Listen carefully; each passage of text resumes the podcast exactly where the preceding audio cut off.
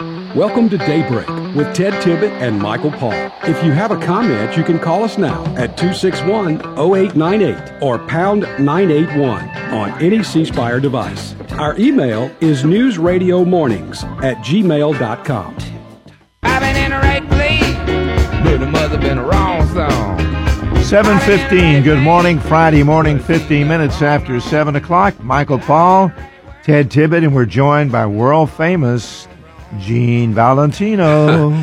and the studio crowd is the studio crowd is always happy to see you, Gene. So good morning to you. Uh, it's been a long week. There's been a lot going on. One of the things that has been prominent this week in the news, of course, is the Kyle Rittenhouse trial. How are you? I'm doing fine. Good morning, gentlemen. Yeah, Rittenhouse's uh, trial's now on the fourth day of its deliberations here. Very interesting that it's taking so long. A lot of speculation from that. One thing that sticks out big time is NBC, MSNBC, getting their hands slapped pretty hard by the judge yesterday for um, uh, trying to intimidate the jury, uh, getting on the bus and leaving. It's um, probably one of the more blatant uh, offenses in this process. I think they're trying to set this up to fail don't you? Yeah, of course they are. This is uh, this is a this is a plan that is a part of what happened last year with all the you know as long as you were on the right side of this issue in other words if you were a person that was burning down the town uh, if you were a part of the BLM riots you were the good person. If you tried to stop it, you were the bad person. And of course, because of all this fake news that we saw last year about the, you know, it, it mostly peaceful events as it was burning behind the uh, behind the news reporter. You know, we all looked up and said, "Wait a minute, what is going on here? I don't understand." But because of all that fake news, we have a trial now of a young man who was simply, uh, I guess, exercising his right to defend himself. What what say you? Not only that, but the uh, we've always talked about the inconsistency of uh, selective prosecution in this country. Probably one of the biggest things we can focus on since uh, Ho- Herbert Hoover and his abuse at the FBI. The fact of the matter is, prosecutors, whether elected or appointed, um, have to step up and make sure they are truly blind with their uh, with their uh, uh, uh with their application of the law you cannot selectively prosecute one person because you got a certain angst for him or her and let someone else who's done something 10 times more egregious slip through the cracks.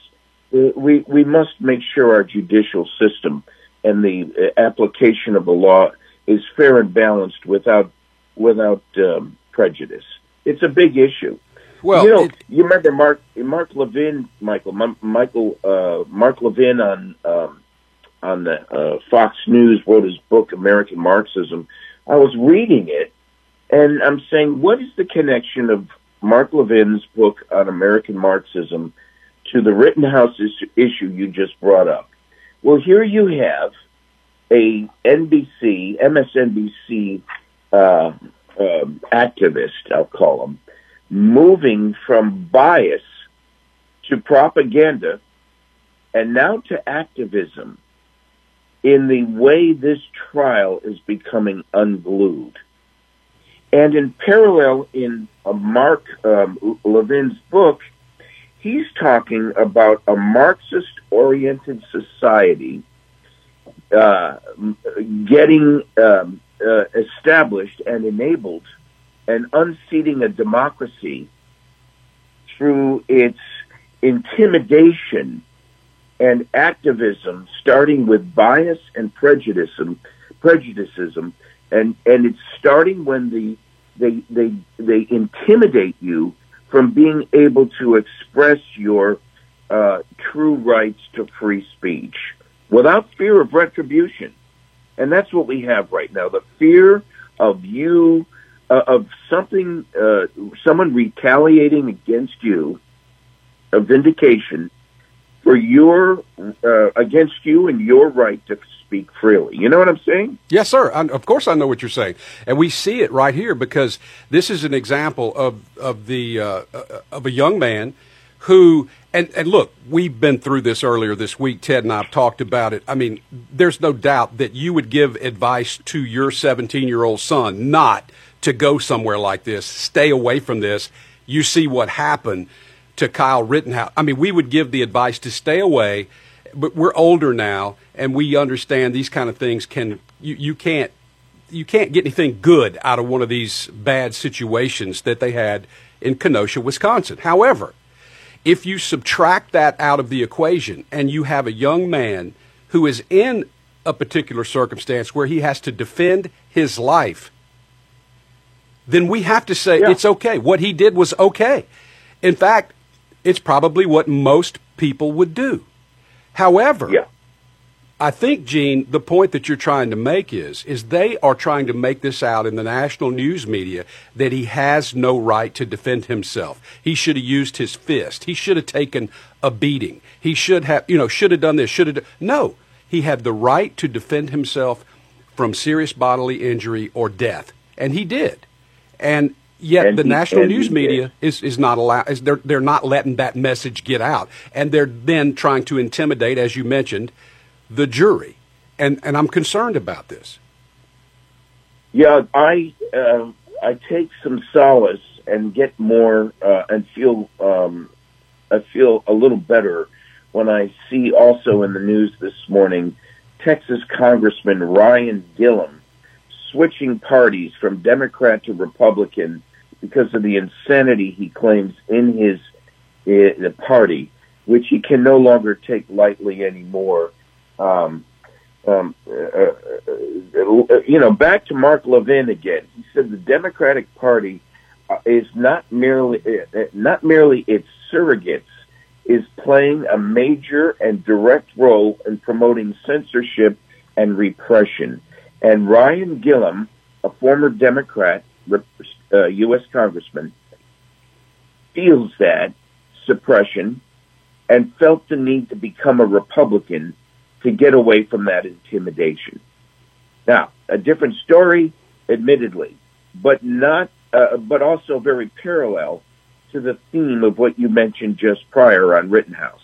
There is a movement, regardless of Rittenhouse's rights to um, uh, to to free speech and to carry a gun, regardless of whether my son or your son would uh, would have been spanked for being in that environment yeah. in the first place. Yeah. Yeah. Right. Right. It, that, that doesn't matter. Yeah, no, he no, it doesn't a, matter. He had a legal he had a legal right to be there, and the Democrats are trying to see a subversion uh, take over. I have business friends who travel the country. He says, "Boy, I go into these sanctuary cities and states, and all I see is a crumbling of the city. What was once a glorious and glamorous town or village or city is now a a, a bombed out waste place. It's it's terrible what's happened in many of our areas of the nation. It is terrible. And and when you look at a bigger picture, you have to wonder you've got a president who's so well connected with China. China, of course, a communist country. You've got the money pouring in from people like George Soros to elect local DAs. Now they're reaching down to the local level to get DAs that believe like they do and punish crimes that they think should be punished and not punish crimes like well, like the, the burning down of a city. They don't punish those people. They those people get out of jail. Kyle Rittenhouse, you know, is is under a million dollar bond. But there there is a move underway and we have to wonder if we have traitors among us, even in our our national leaders. They're trying to appoint someone now for the for the uh, EPA or the energy. I, I, forget. This this is a full fledged Marxist. This is the way that they yeah. are headed with everything that they are doing in this country. It is a concerted effort to move us in that direction, and we have to resist this at every level. If you ask me. Yeah, and that person is also the same person. You, uh, whose name escapes me at the second, but she's under review by the uh, Congress now for that appointment you're suggesting, and she's and she's blaming uh, the uh, refining industry, the um, uh, the oil producers for this gas hike. These oil companies need to fail so that we can take over and have government control the pricing more directly. Oh yeah, You she know, said it out loud. facing- She, she out- said she wanted them to go bankrupt. Yeah. And right now, this is sad. America is facing the steepest gas price increase in, uh, in American history. And that combined with a uh, inflationary spiral uh, is probably the two worst sets of circumstances that are going to impact the net m- money you bring home in your paycheck every week, every month. Let me, look, I said it on an earlier show. I don't care if you're Republican or Democrat. Get on side of the Republicans. They are not socialistic. They're not progressive, and vote in some conservative people that can re- that can stabilize this economy and get back to some incentives for business instead of funding people to stay home every day get and give incentives going back to the Reagan administration and the trickle down theory. Let government incentivize business and let business use their good judgment to hire the right people to get back to work so the furniture you just bought at the store doesn't take 24 months to get here. It can might and not even 24 weeks or 2 weeks like a normal like it used to be. But those that supply chain issue has more to do with how government has hurt us uh, uh, with these handouts than than anything else. And now they want to come in and try to fix it. They they they created their own problem, and Pelosi is doing it on the House floor right now as we speak. No question about it. You mentioned uh, insanity and this uh, Democrat who is now switching to the Republican Party. I don't know if you remember this or not, but Rush Limbaugh, who, God rest his soul, he taught us a lot about what was going on in this world every day from 11 to 2, and I miss hearing his, his take on things. But he used to say this, and I think he was ahead of his time on this, that the Democratic Party is mentally ill and he used to say that they were they were insane, and they certainly are headed in that direction. You don't even recognize, you know, Ted Tibbett sitting right next to me here used to be the ch- local chairman of the Democratic Party. My father ran for office as a Democrat. These Democrats today are not the Democrats of our fathers. These aren't Ted Tibbett Democrats anymore. Yeah, yeah. You know, Ted. Well, it's the old Dixie Democrat. My dad was a Democrat too.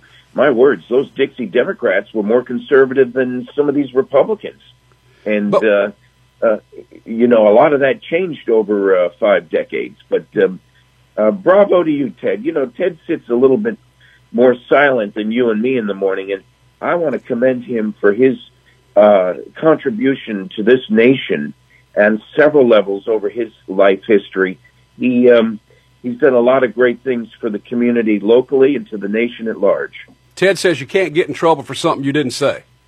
Hey, y'all keep talking. Don't worry about the news. Bottom of the hour. T I B B E T T.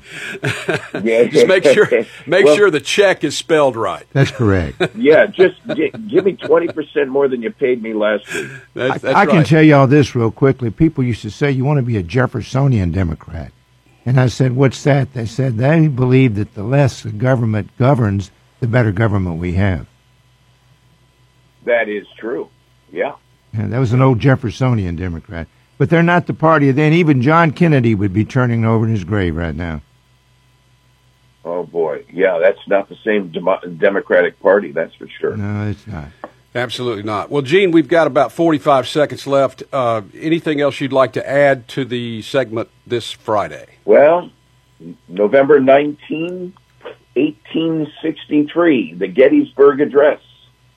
Though the Battle of Gettysburg, one of the bloodiest battles of the American Civil War, was fought in the early July of 1863, it was a few months later, on November 19th, that the 50,000 soldiers who died at the Gettysburg were forever uh, uh, cemented in the, the American consciousness by the brief address given by President Abraham Lincoln. uh, only 271 words. It went down in history as one of the most memor- memorable speeches ever given. If you haven't learned it in your history class, uh, take a look at it in Google. The Gettysburg Address of Abraham Lincoln. All right. Gene Valentino, you can go to genevalentino.com and check him out for yourself. A good friend of ours from Pensacola, Escambia County, former commissioner over. Thank you so much for joining us. Have a good weekend. Best of both of you guys. Fox News is next.